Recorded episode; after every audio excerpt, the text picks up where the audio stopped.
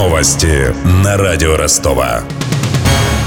Здравствуйте, у микрофона Евгений Глебов. Премьер-министр Украины Владимир Гройсман назвал пропагандистской уткой информацию о возможности проведения музыкального конкурса Евровидения за пределами страны. Такой комментарий политик оставил у себя на странице в Фейсбуке. Ранее немецкое издание Bild сообщило о переговорах о возможности переноса Евровидения в Москву. Спустя сутки Европейский вещательный союз, организатор конкурса, эту информацию опроверг.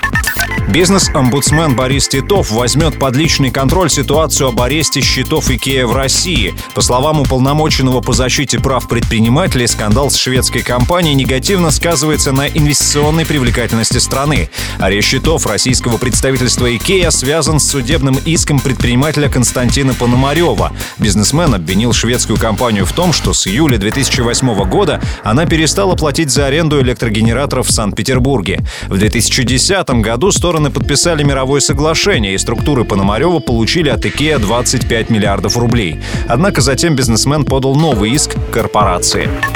Завершается восстановление фасада бывшего кинотеатра «Прибой» на Ростовской набережной. Весной территорию вокруг здания выложат плиткой и рядом построят парковку для полсотни автомобилей. Это произойдет, как только начнется финальная стадия реконструкции Ворошиловского моста, заявил на прошлой неделе первый зам сити-менеджера Сергей Кузнецов. Вообще мы с мостовиками ведем речь о том, чтобы эту часть они нам предоставили раньше, чтобы весной до начала сезона мы могли территорию под мостом привести в порядок, в том числе и завершить укладку тротуарной плитки и тем самым мы полностью завершим реконструкцию набережной со стороны Богатяновского спуска до Ворошиловского моста. С конца 80-х кинотеатр для показа стереофильмов стоял заброшенным, пока несколько лет назад его не приобрел один из ростовских бизнесменов. Он собирается превратить прибой в развлекательный комплекс с рестораном.